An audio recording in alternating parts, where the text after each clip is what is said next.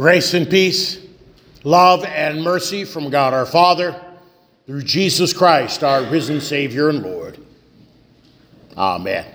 Text for our meditation today, this 22nd Sunday after Trinity, this Forgiveness Sunday, our gospel reading from Matthew 18, especially these words. Peter came up and said to Jesus, Lord, how often will my brother sin against me and I forgive him? As many as seven times? Jesus said to him, I do not say to you seven times, but 70 times seven. So far, our text. Dear brothers and sisters in Christ, it seems like Matthew 18, the chapter, has kind of taken on a life of its own in the church. Maybe you have heard people use it that way. There's a conflict going on between some family or some church activity, maybe a congregation and the pastor, the pastor and the synod. Some conflict is going on and you hear the phrase, Well, did you follow Matthew 18? Well, have you done the steps of Matthew 18? If you haven't, you will. It's very, very common in the church. It has turned the gospel of Jesus Christ, forgiveness, into a law into a formula, into a political tool to beat people about the head and heart and soul. The first half of Matthew 18 is very important. We, we study it at great length in our catechism class. The office of the keys and confession. We talk about Matthew 18 and we talk about the stages of admonition, the stages of excommunication. And we don't talk about those things much in the church, do we? Of course not, for a variety of reasons. You've probably heard them in some way, shape, or form. If your brother sins against you, go to him one on one, resolve the matter. If there's no reconciliation, then take along two or three witnesses so that the matter may be established by witnesses. And if the person who has sinned against you still doesn't listen, doesn't repent, there's no reconciliation, then tell it to the church. And if he doesn't listen even to the church, then treat him as you would a pagan or a tax collector. The stages of admonition, the stages of excommunication. And all too often, we either ignore godly reconciliation or we treat reconciliation like a checklist. Well, I did this, I guess I'll move on to the next one. I've done this, I'll move on there. My friends, God loves reconciliation. God loves reconciliation. You want to know how you can be sure? Because God sent Jesus. God sent his Son to reconcile the world unto himself.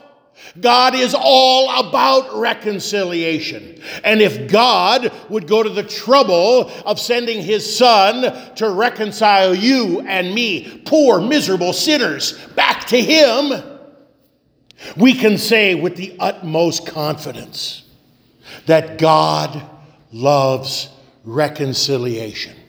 That's what Matthew 18 is all about. The forgiveness of sins and the restored relationships that come about through the forgiveness of sins. So, after this discourse on forgiveness, the stages of reconciliation, where the bottom line is always God's desire for repentance and the mending of broken relationships, Peter, oh, Peter, Peter, who wants to be the star pupil, you know the kind of person I'm talking about. The person that was in class that knew all of the answers and wanted to raise their, their hand and ask a question, not to enlighten themselves or the class, but to ask a question to make themselves look big, look smart, look important. Here's Peter Lord, you've just given us a marvelous discourse on forgiveness and reconciliation. So, how many times should I forgive my brother when he sins against me?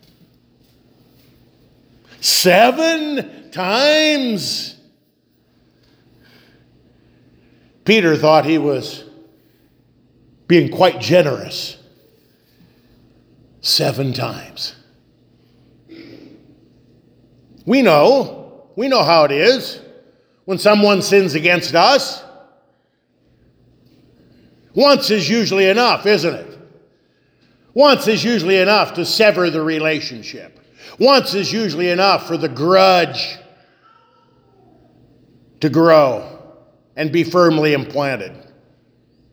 And if it happens a second time, ho ho ho! We shun them, we cut them off. You're dead to me. Three times? It's unthinkable. If you loved me, you would not do what you just did. You would not sin. Three strikes and you're out. Peter thought he was being very generous. And humanly speaking, he was. Almost always, as Jesus is teaching, and his teaching leads to a parable, almost always there's an aha moment. You know, like that, that instant when somebody's telling a joke and you get it. Not seven times, Peter. 70 times seven. Jesus was not saying that we need to keep score and keep a ledger. And when people hit 450, we put them on double secret probation. And when we hit 478, we give them the ultimate one. No. There is no scorekeeping when it comes to forgiveness. There are no ifs and buts when it comes to forgiveness. Oh, I'll forgive you if you do this, if you stop doing that. Oh, I'll forgive you, but you better. That's how we like to live, isn't it? That's how we act. We all do it. We're really good at it. There are no conditions on the forgiveness of sins. There are no ifs and buts to the forgiveness of sins. God has forgiven us in Christ Jesus fully and completely. No strings attached. In order to teach this, this truth that is beyond human comprehension, Jesus tells a story. He does this all the time. He tells a story about something that we can grasp and take this, this mystery, this mystery of biblical truth, and apply it to our lives. Jesus in verse 23 says, Therefore, the kingdom of heaven may be compared My friends, we need to make sure that we realize Jesus is talking about the kingdom of heaven. How the kingdom of heaven works, how church works, how Christians deal with one another. He is not teaching a course on financial management. He is not teaching us here how to go about our business in the real world. No, he's talking about how Christians settle accounts. And I'm not talking about these kind of accounts. This is kingdom of heaven talk. This is forgiveness of sins talk. If we miss that very simple point, we get bogged down in some of the details of this particular parable, and we start standing up for the person who's demanding payment of the account. If we fall into that trap, we have missed the point completely. Jesus is talking about our heart, our faith, the forgiveness of sins, which is really the heartbeat of the kingdom of God. The kingdom of heaven may be compared to a king who wished to settle accounts with his servants. When he began to settle, one was brought to him who owed him 10,000 talents. Again, this floats right over the top of our head. We don't, we don't know off the top of our head what a talent is. Think of it this way a talent is roughly equivalent to a year's wages.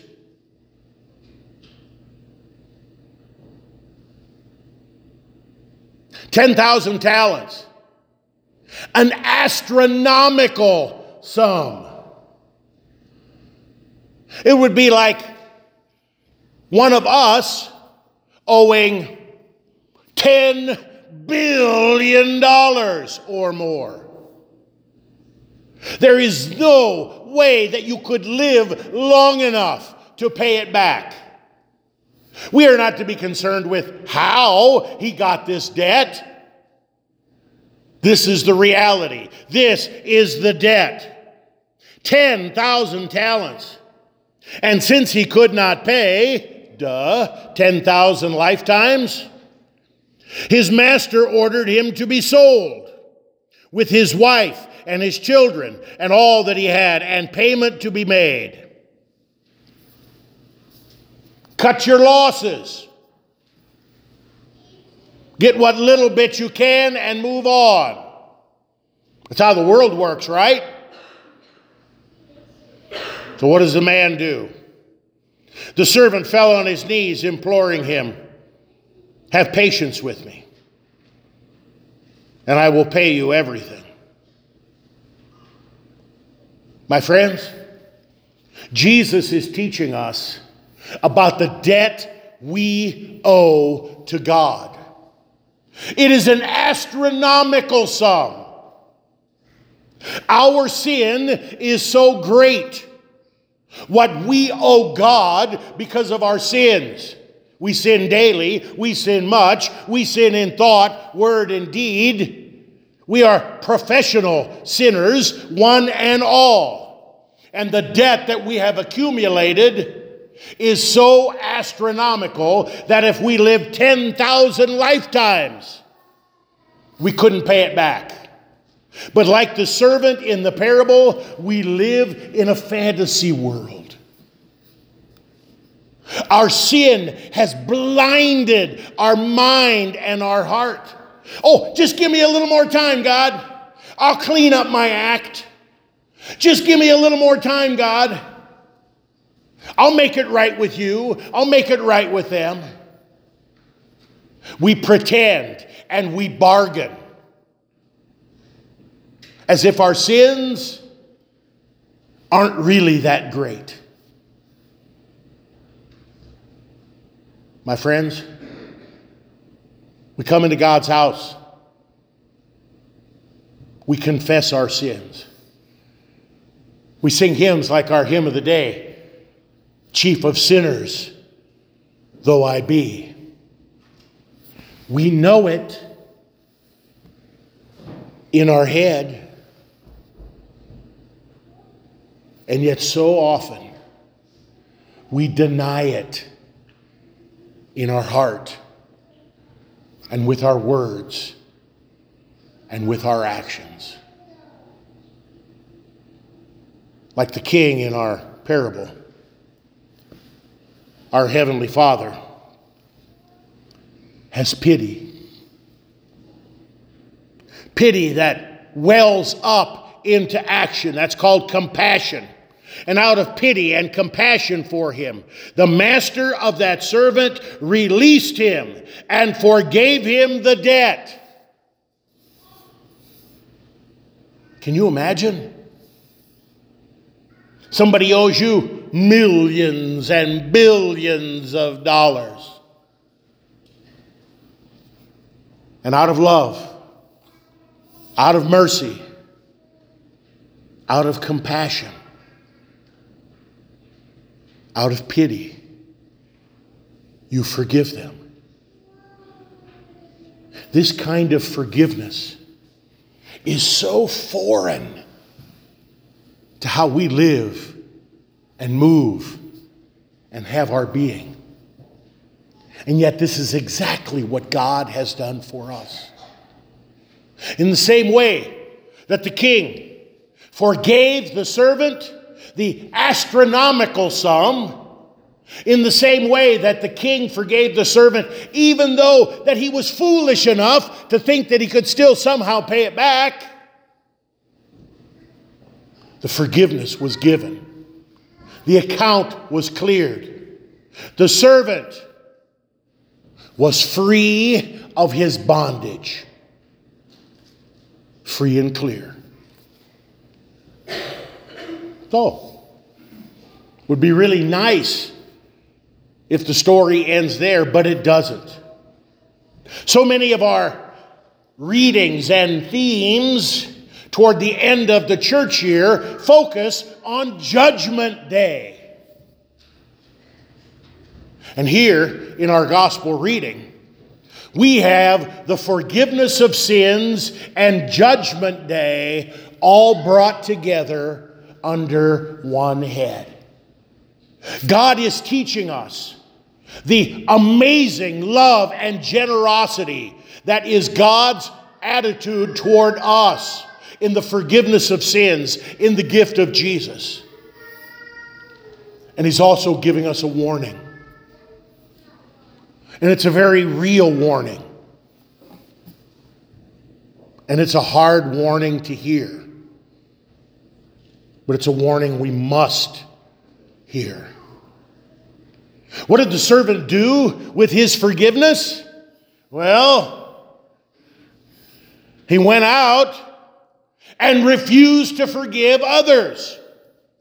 We're not talking about a stewardship example here. We're talking about someone who has received the forgiveness of sins and then refuses to forgive others. God is teaching us that we have been forgiven the astronomical sum that we owe. So huge, so astronomical, that only the blood of the Son of God could pay for it. And what do we do with that forgiveness? Far too often, when someone sins against us, we refuse to forgive. We bear a grudge. You know what it sounds like.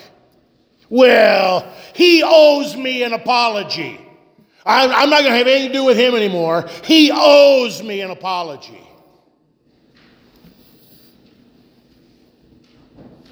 No, no. Three times, four times, he has hurt me. I need to love myself enough so that I never get hurt like that again. You hurt me, and now I'm going to hurt you back with my thoughts, with my words, with my actions.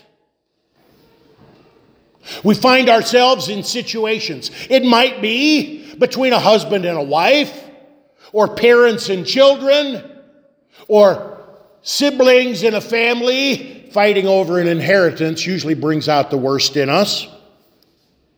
It could be members of a congregation, people at school, people at work, people in the neighborhood. There's no limit. Any possible relationship. There's hurt.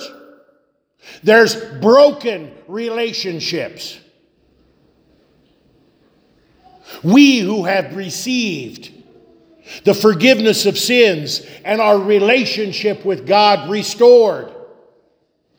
God calls us to love and to forgive in the same way that He has loved and forgiven us. My friends, it's very hard to do. On our own, it's impossible to do. We live in a world where we have been taught that we need to look for ways to get ahead, ways to take advantage of a situation, ways to, to use our leverage in a situation. And then we take these things that we've learned in the world and we try to apply them to our personal relationships, our Christian relationships, our faith.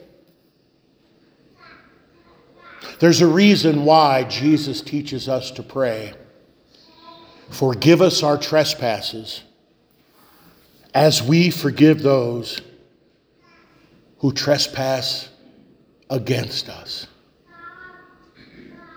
The message that we are telling God when we stubbornly and steadfastly refuse to forgive others. The message we are telling God is your forgiveness is not that big a deal. Your forgiveness is not important. I'll take care of it on my own.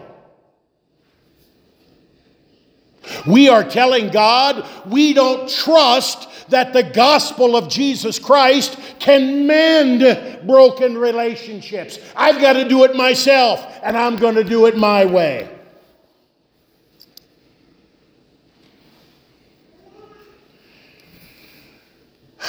The end of our parable.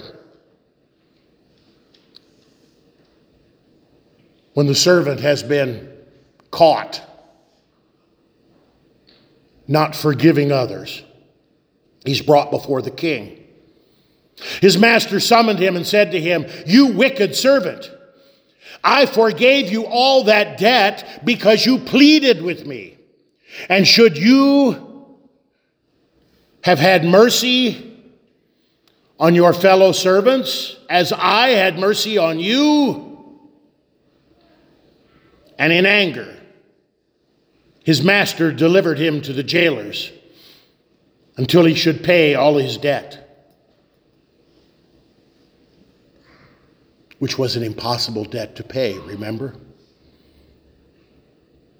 So, also, my heavenly Father will do to every one of you if you do not forgive your brother from the heart. My friends, these words are hard to hear. Because all too often these words condemn us. Little grudges, big grudges. Little sins and offenses, big sins and offenses. We demand our rights. We shun and shut people out of our lives. for comparatively minor things. My friends, there is no sin that Jesus' blood does not cover over, including the sin of an unforgiving heart. What God is warning us about today is an unforgiving heart. An unforgiving heart is like a cancer, a spiritual cancer that eats you up from the inside, and it will kill you. It will kill your faith. My friends, God loves reconciliation. That's why he sent Jesus. That's why Jesus came into this world to fulfill the law that condemns us and to pay for our sins. Not some of them, not most of them, but all of them. For all of the times that we have sinfully withheld forgiveness. For all of the times that we have turned the gospel of Jesus Christ into a law. For all of the times when we have, have used our faith to gain an upper hand or leverage. For all of the times that we have shunned people. For all of the times that we could have forgiven, but for one reason or another, we just didn't. for all these sins and more. Jesus Christ has lived for you. Jesus Christ has died for you. Jesus Christ is risen from the dead. Your sin is forgiven. Your name is written in the book of life. Your sins, astronomical, just like mine, have been washed away in the flood of Jesus' blood. You have been robed with Christ's righteousness in the waters of holy baptism. You have been fed with Christ's body and blood to give you strength and forgiveness on this journey called life. And now, fellow servant, as we have pled for mercy and pity, from our Heavenly Father. And as we have been fully and freely forgiven, may God bless us to live in that forgiveness, to love His reconciliation, and to love and to forgive one another as Christ has loved and forgiven us.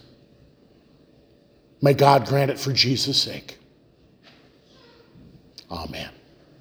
Now may the peace of God, which far surpasses all understanding, keep our hearts, our minds, our reconciliation in Christ Jesus our Lord. Amen.